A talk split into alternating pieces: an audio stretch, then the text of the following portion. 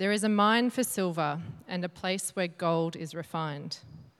Iron is taken from the earth, and copper is smelted from ore. Mortals put an end to the darkness.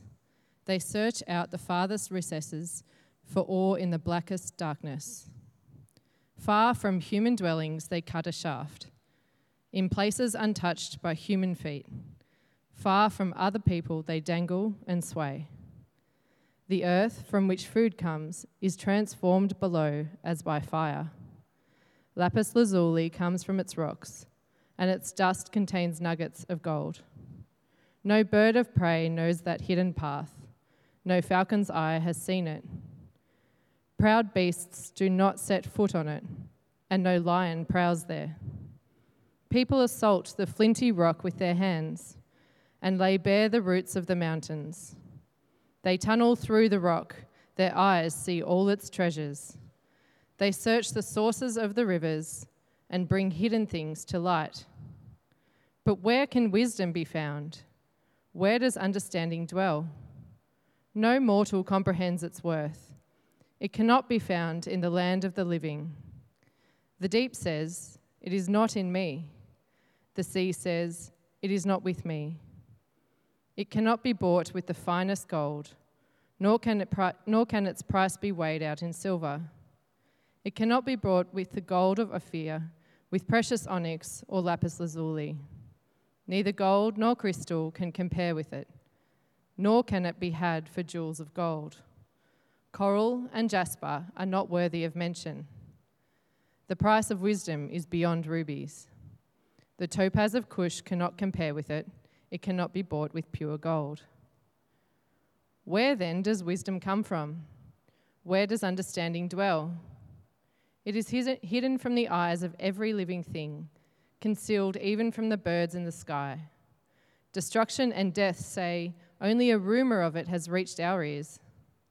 God understands the way to it, and He alone knows where it dwells.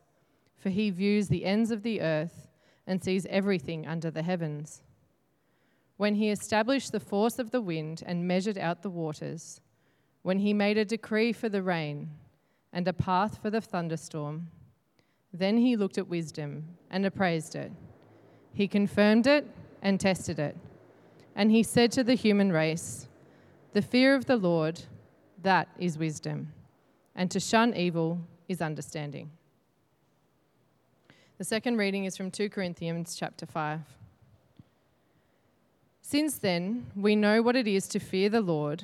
We try to persuade others. What we are is plain to God, and I hope it is also plain to your conscience. We are not trying to commend ourselves to you again, but are giving you an opportunity to take pride in us, so that you can answer those who take pride in what is seen rather than what is rather than in what is in the heart. If we are out of our mind, as some say, it is for God. If we are in our right man, mind, it is for you. For Christ's love compels us, because we are convinced that one died for all, and therefore all died. And he died for all, that those who live should no longer live for themselves, but for him who died for them and was raised again. So from now on, we regard no one from a worldly point of view. Though we once regarded Christ in this way, we do so no longer. Therefore, if anyone is in Christ, the new creation has come, the old has gone, the new is here. All this is from God, who reconciled us to himself through Christ and gave us the ministry of reconciliation. That God was reconciling the world to himself in Christ, not counting people's sins against them and he has committed to us the message of reconciliation. We are therefore Christ's ambassadors, as though God were making his appeal through us. We implore you in, on Christ's behalf be reconciled to God. God made him who has no sin to be sin for us, so that in him we might become the righteousness of God. This is the word of the Lord. Thanks be to God. Thanks, Tiffany. Um, so, just in case that wasn't clear before, we do meet here this Sunday, even if it's post Rivendell.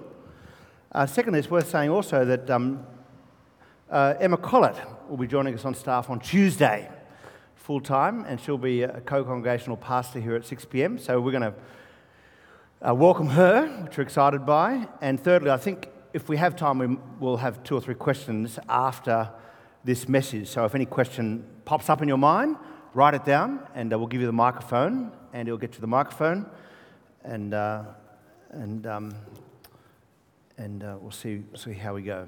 Okay, you ready? Are you sure? you Anglicans. yes, you are. Let's pray. Our Father, inspire us now with a deep, appropriate fear of you, a fear that uplifts us in grace, a fear that motivates us because we know who is Lord, a fear appropriate to who you are as God overall, our Creator. Also, because of what you've done through Christ our Lord, to this end, teach us to fear you, fear Christ, and to shun evil.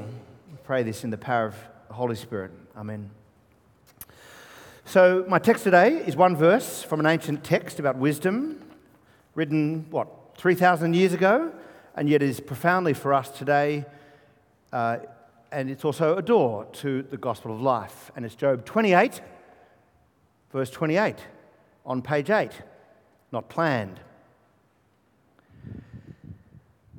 And God said to the human race, the fear of the Lord, that's wisdom, a posture towards Him. And a reaction too. To shun evil is understanding. God said to the human race and to us here tonight in the power of God's Spirit, the fear of the Lord, that is wisdom, in Proverbs, the beginning of wisdom. And to shun evil, a reaction to evil, that's true understanding. So, this is a message about the fear of the Lord, how the fear of the Lord can give you life and teach you how to live well. It's also an introduction uh, to the year, our topic for 2020, the teaching topic.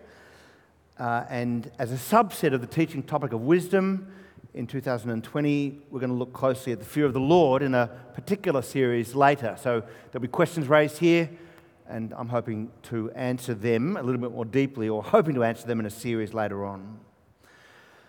So we're concluding a three week series. The chapter fits into three neat sections tonight. Uh, it leads to Rivendell next weekend, uh, which is about wisdom. And uh, so we're mining for wisdom in 2020. And it begins with, surprise, surprise, the fear of the Lord. In the first section of the chapter, verses 1 to 12, Job's narrator, perhaps, says that when people find a precious metal, any precious metal, hidden in the ground, that's its connection to wisdom, its hiddenness, well, uh, they dig, really. They discover, they innovate, they overcome fears. I understand it's a hot topic now, but let's just live in the context of the original passage. Uh, humans do what they need to do to get to the precious thing. Verses 12 to 19 tells you that the chapter is not really about mining. Of course, we're not mining for gold. In the end, we're mining for wisdom or hidden wisdom. But if we wanted to mine for wisdom, where will we go? a question asked in verse 12, and then again effectively repeated in verse 20. And so in 2020, we are mining for wisdom. The plan is to attack the problems one by one, which, if I can put it this way in verse 9, is to attack the flinty rock with our hands, verse 9. Another way of saying that is we're going to go for it. I want to go for it. Um, we want to get below to the essence of things, verse 9, to lay bare the roots of the mountains. I get that Job's talking about mining here, but I like the idea of wisdom to, to get underneath, to find wise paths through complex issues. Verse 10, want to tunnel through the rock and to bring to light hidden things. To do all this to seek the most precious thing, which is wisdom. Again, I speak now not as the wise one here, uh, far from it uh, I want to prove a little bit to you tonight, not by telling you how foolish I am or have been, uh, but rather I want to talk about what it means to be a finite human. I live in that space, so do you. Uh, but my task here, as is the case every week, is to point you to the wise one, to Jesus. Because mining for wisdom in the end will be about discovering Jesus, or rather, having him discover you. So the question this week is the same as last week. Uh, for verse 20 follows verse 12 to 19. The question's asked in verse 12, but it's not answered, as we said last week. The whole chapter's poetry. It builds momentum towards an answer. Where does wisdom come from? You know, where would you go if you wanted to find it? Where does understanding dwell? Where's its home? So I can knock on the door. See the poetry there? And the answer we discover in verses 20 through 28 is that wisdom comes from God, ultimately, uh, as a source. And uh, there are nuggets of wisdom everywhere on earth, and everybody knows that's true. Right? Is there people you identify as a wise person? Uh, you know, I'll embarrass him. I identify Ray Smith as a wise person, a nugget, got some nods there. Um, there are nuggets of wisdom, nuggets of gold, if I can put it everywhere, and they're precious. We know it. But wisdom has only one source, uh, and that's God.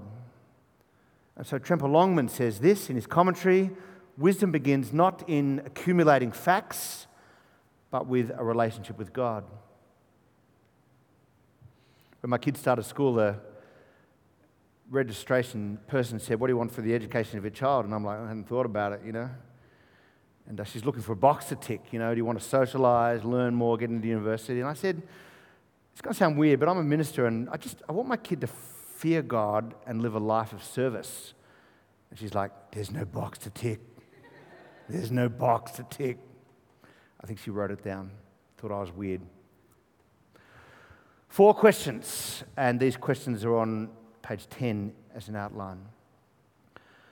Where does the wisdom come from? That's a great question uh, four things to say. Why it's an important question. I want to talk about the context of Job's suffering. Why only a God can claim it, and not any human or a group of humans. and thereby only God can claim it. That's from verses 23 to 27. There are other claimants. Who are they? I'm going to offer a few suggestions. There, I mean, there are many, but I'll offer a few suggestions. And fourthly, why the simple answer in verse 28 is both profound and practical, and maybe that will lead to a series later on. Firstly, why the question about where wisdom comes from is important. So far in the series, I've not really placed this chapter in context. Uh, the context of Job 28 is Job, the life of Job. And the book of Job is an ancient book, and it's about handling suffering, and not just any handling of suffering. I mean, you could read a book which says, you know, stiff upper lip, charge forward. You could read another book on handling suffering that says, you know, bite the bullet, make it happen. Job is particularly about it's about God and how you about how you handle suffering if you believe in a good God, if you follow a good God and you can't see why you are suffering the way you are. There are lots of claims to wisdom throughout the book, lots of dialogue, uh, lots of wise, wise comments. Job's friends are interesting Eliphaz, Bildad, and Zophar. If you have kids, I dare you to name a child one of those three names. They're really great at the beginning, um, pastorally. They sit with their friend for seven days and say nothing. And then they proceed to pronounce wisdom. And in the end, they don't know how to shut up. They think they're wise. They think they can draw the necessary line between Job's suffering uh, and, and his sin. And um, the way they speak, you know, it's now my turn, it's now my turn. The way they speak, you'd think that wisdom resided in them. Uh, in chapter 12, verse 2, Job hurting, I think, gets a little sarcastic. He does the burn. He says, Doubtless you are the people who matter. You know, you're the only ones, he says, and wisdom will die with you.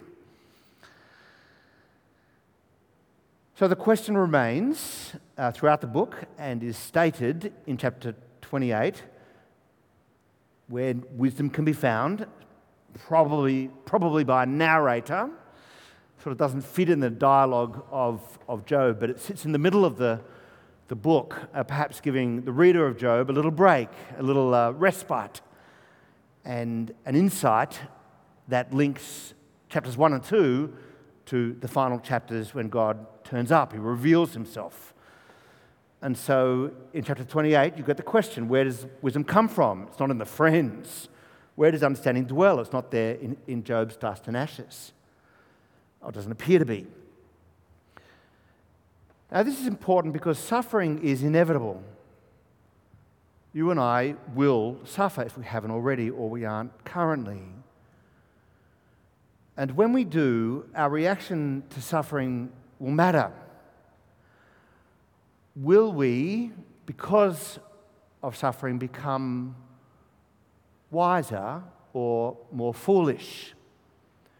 Will we become more loving or more bitter or judgmental? Will, will we become kinder or crueler? Because it could go either way in Romans 8, Paul says God uses everything to make us more like Christ um, for those who love him, but uh, there are others that will experience suffering and, I don't know, put the boot into their faith. And, you know, sort of understandably so. I'm not trying to, you know, there'll, there'll be some reason. When they give you the reasons, you'll say, you know, you, you won't want them to have done it, but there'll be some reasonable understanding in your mind why they reacted the way they have. But Job provides us with an alternative uh, to giving God the boot. Job is, of course, a book for adults. It's not easy and it's not sugar coated. Job, we're told in chapters 1 and 2, God says it. He's a man who fears God and shuns evil. That's in chapter 1, verse 1. He loves God, and yet over a, a day and then over time, he loses everything. The Satan, right, the accuser, takes it all away from him, including his family. It's gobsmacking and gut wrenching. And so Job sits down in his dust and ashes, struggling to process it all, because from his perspective, there's no rhyme or reason, no method in the madness. It's like all the pieces of the puzzle are on the table and he just can't put them together. Have you ever felt like that? So, Job, throughout the book, wants to have it out with God. It's like, show me how the puzzle works. Puzzle doesn't work. And in the end, Job wants a showdown with God, or rather, he wants God to show up. Oh, that he would show up and, and uh, give me, write down his indictment against me, and surely I'll wear it like a crown, like a, a prince. A prince, I will approach him. So, throughout the book, Job comes close to the edge, understandably. He's hurting. He speaks honestly and boldly, like half the psalmists do. And God listens, doesn't swat him down. Such is our God. I believe Job 38 to 42, all the questions that Job, that God peppers Job when he does turn up, are both at the same time play, playful and place putting. They are both gravitas, they weigh him down, but also levitas, they lift him up. But here's the thing you need to know Job starts off, chapter 1, verse 1, fearing God and shunning evil, and he ends up the same way. In chapter 1, we get a glimpse into the throne room of God where God says to the Satan, Have you considered my servant Job? Look down. He is a man who fears God and shuns evil, which will be picked up in chapter 28. But at the end of all the suffering, after all the dialogue, after all the wisdom, Job remains standing. He remains my servant. He doesn't get an answer to why he's suffering, he doesn't get information, explanation. But he learns, perhaps in new ways, to do what he's always done a posture towards God, he fears him, and a reaction to evil, he, shuns evil. You know, um, he grows, no doubt, for sure, but suffering doesn't draw him away from God, doesn't make him belittle God, and doesn't make his heart hard. It's the same thing with Jesus Christ, who suffered, the true and better Job, who is our wisdom. This is partly why the cross of Jesus Christ is the power and wisdom of God. 1 Corinthians chapter 1 and 2. We humans hold our heads high. We think that wisdom is knowledge. Paul says, Where is the philosopher of this age? Where's the wise one? God gives us a posture towards him. He humbles our proud hearts before he lifts us up. And he says to you and to me, The fear of the Lord. That's what wisdom is. You want to know what wisdom is? It's the fear of the Lord. And if you want to know what understanding is, it's a reaction to evil, it's to shut it down. So if you're suffering, or you do in 2020, it won't be easy, but it will be important to know your place before a beautiful, holy, and loving God. Two, why only a God? Indeed, only God can claim it. The friends of Job stumble in the dark. They offer Job all sorts of advice. They attack the flinty rock with their hands, but they fail to lay bare the mountains. They certainly don't tunnel through the rock, and they don't bring to light the hidden things. Why? They can't. They can't. They weren't there. In the throne room, who, they, they, don't, they, they don't have God's view of the lot. They weren't there as the reader was invited in to where Satan says to God, The only reason that Job loves you, the only reason that anyone loves you, is that you put a hedge around them. The only reason Job fears you is that he gets something from it material wealth or power or a sense of community or you know, whatever it is. Something they want. Uh, but if you take the hedge away, then he'll do what everybody does. He'll curse you, God, and he'll live for himself. He'll become focused on self. Now, the friends are wrong about Job. He doesn't curse God. He wants an answer like you want an answer. Job, in many ways, attacks the flinty rock with his hands. All his words are like, Show me, God, show me. But in the end, wisdom will come only because God reveals it and it won't be the accumulation of knowledge, but the revelation of a correct posture towards God. And God has to show up to, to give that to him. The word has to become flesh for Job. God has tunneled, God tunnels through the rock to Job in the same way that Jesus tunnels through the rock of sin to find us. God is the only source of wisdom. Remember that quote from Soren Kierkegaard from last week? Every lake has a source that may be hidden. If there's no source, there's no lake. If there's no wisdom from God, there's no wisdom on earth. But why is there wisdom on earth, says Job? Why do we care about being wise anyway? We could just care about being strong or fit.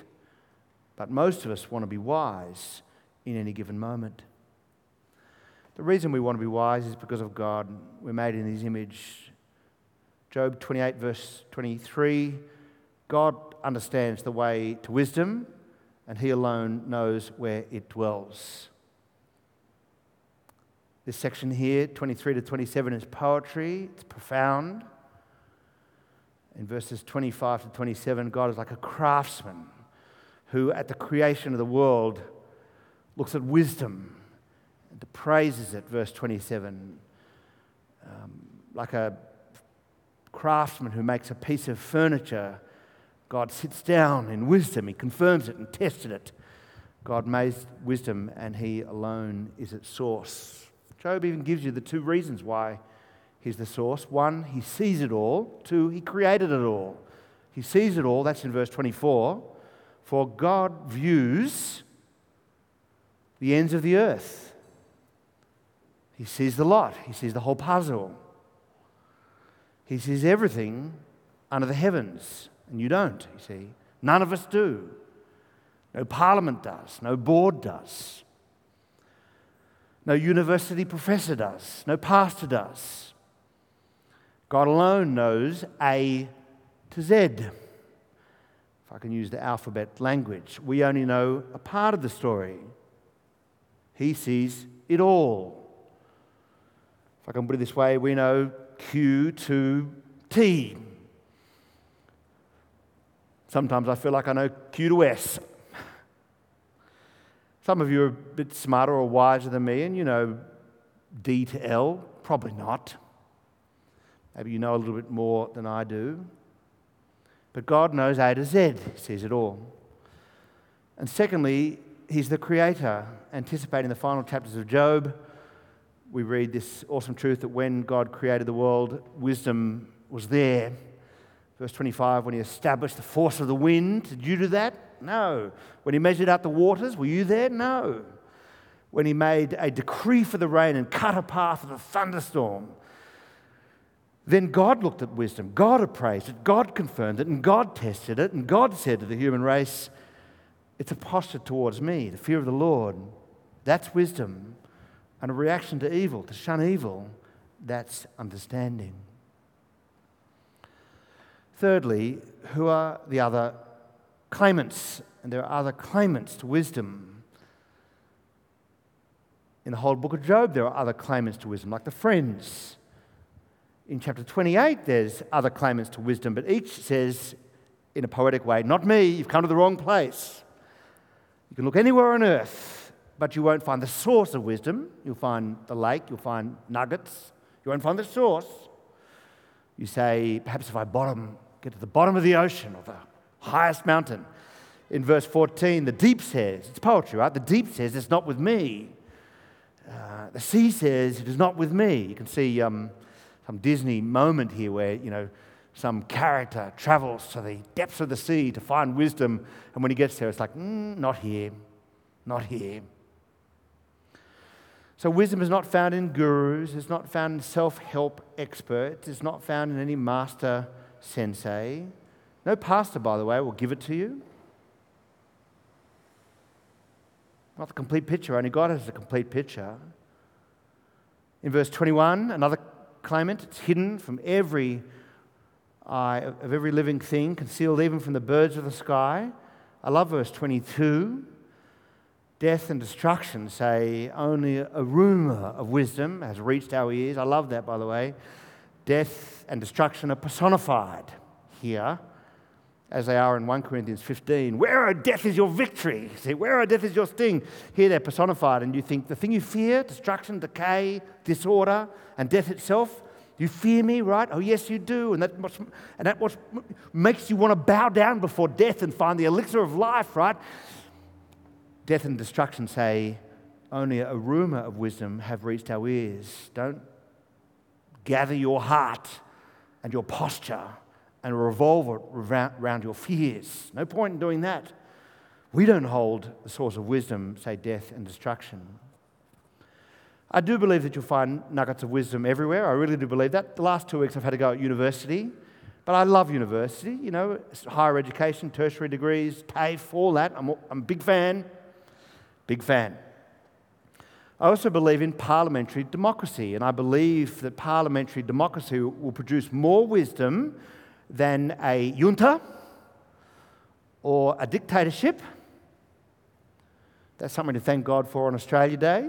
We have a parliamentary democracy, not everybody does. There's more wisdom in a parliamentary democracy. I know you say, really? Look at what they're doing. Really? But there is more than one dictator, especially, you know, you get one from the army. And really, what do they know about how to tax and distribute how to defend, you know, what do you, you want to get a group of people together. Amen? Same thing with boards. I believe in boards. A board of an organization will produce more wisdom around a table than one person who makes all the decisions without the help of others. I believe in boards. But wisdom is not found or sourced in parliamentary democracy or in boards, even though we need them. I certainly believe in seeking help from experts and by being guided by people who know stuff that I don't know. But I believe all these things not because wisdom resides in them, not because it's sourced in them. Parliaments, boards, advisors make wrong decisions, and they really do. Just less likely to with more people. In the end, parliaments, boards, and experts tell us that we're frail on our own, we're sinful even, we'll gather things to ourselves we only know Q to T, and when we have all the decisions, we'll, we'll often make decisions that tend to favour ourselves. In the end, there is a God, and He sees it all, And so wisdom will be found pressing into him together, us, plus those who've gone before us, those who've written books, pressing into the one who created the world and sees it all. J.A. Motyer, in his commentary, says that therefore we need to look at the world in a different way. He writes, God sees everything under the heavens, whereas we uh, see only in part Q to T. There is more to Job's predicament than Job himself will ever know, even though the reader is let in on chapters 1 and 2. But you won't when you suffer. What is needed, writes Motyer, is a new beginning to our knowledge, a new beginning to our knowledge, to start. Not from our own experience of misery, like Job, that's easy. It's called a pity party. Nor from our own mystical knowledge, like Eliphaz, don't start there, our own experience. Nor even from our understanding of theological tradition, like Bildad.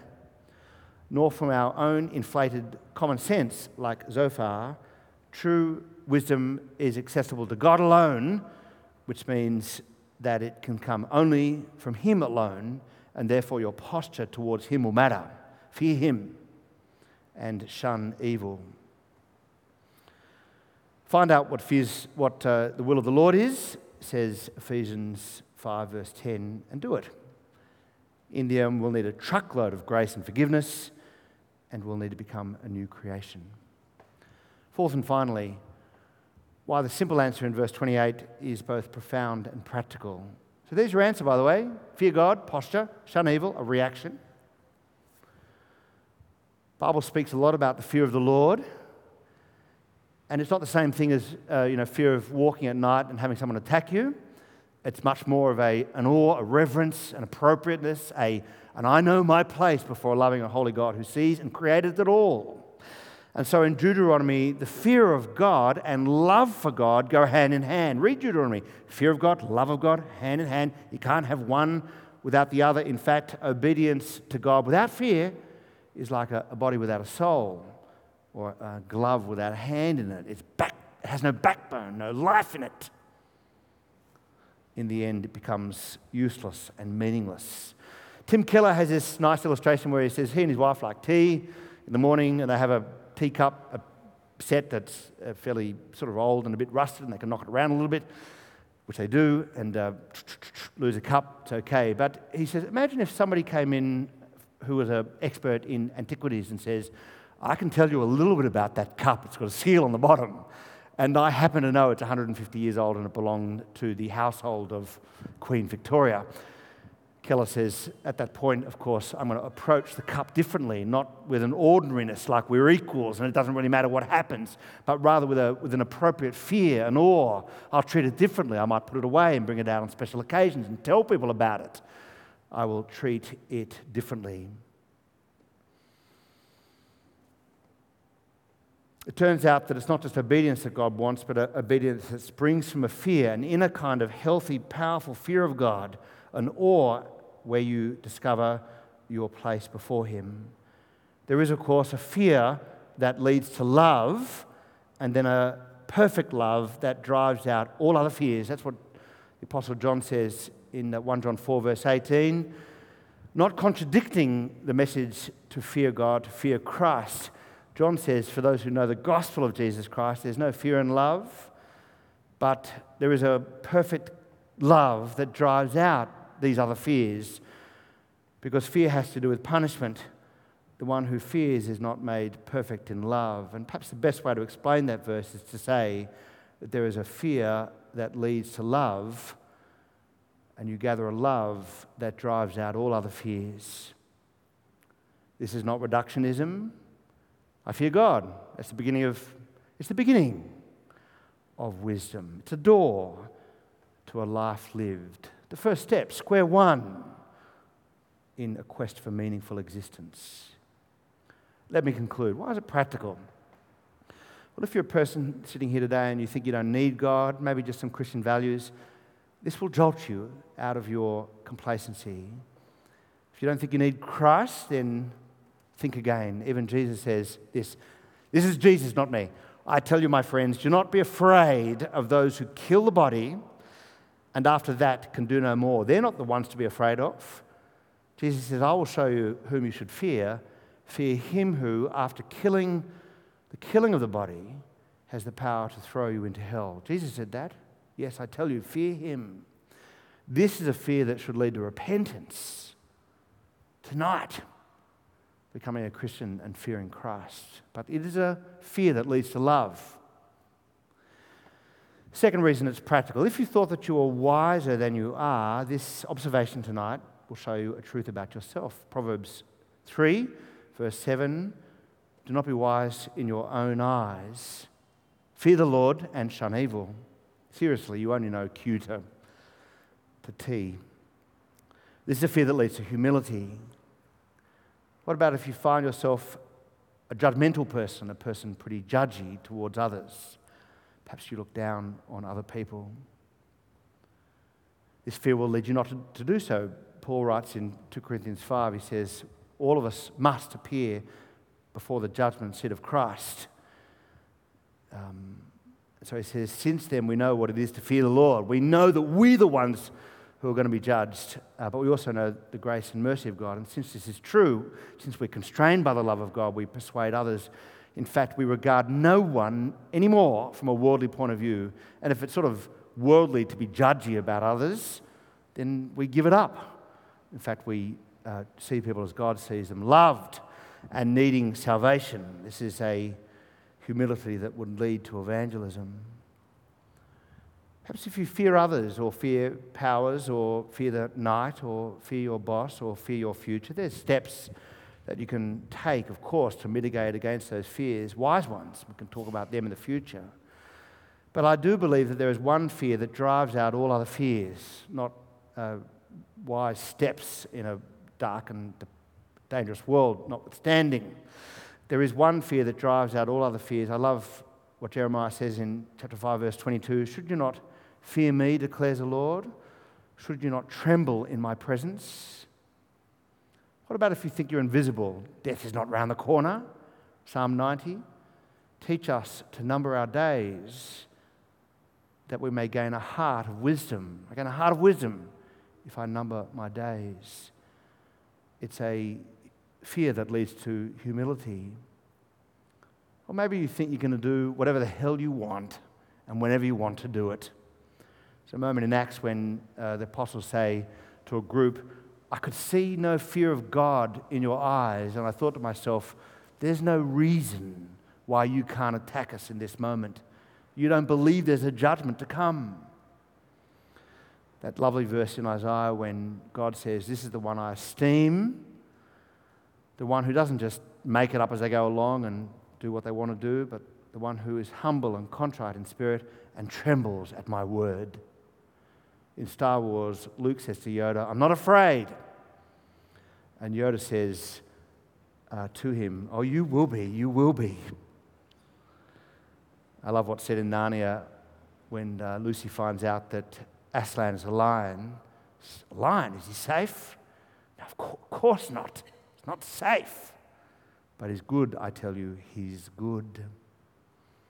I wonder if deep down many of us have imagined ourselves as greater than God, or perhaps we think we can tame God, that he would sit on my lap and make me feel better, or that I can tell him my word counts over his. Here's the truth there is a fear that leads to love, and there is a love that banishes fears. Let's pray.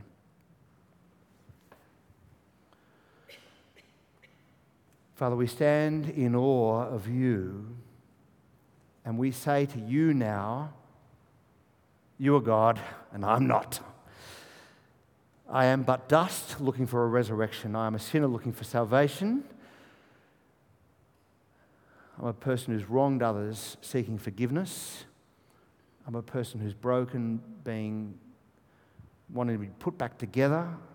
I'm a person who is diseased, looking for healing, a person who is bloodied and looking for bandages, looking for binding, a person without peace, looking for the peace of the Lord which surpasses all understanding. Father, may we drink deeply of the wisdom that comes from your word this year. And may we fear Jesus Christ, who in dying and rising causes us to live in an appropriate fear that takes away all other fears. May this be true for us tonight and each night for Christ's sake. Amen.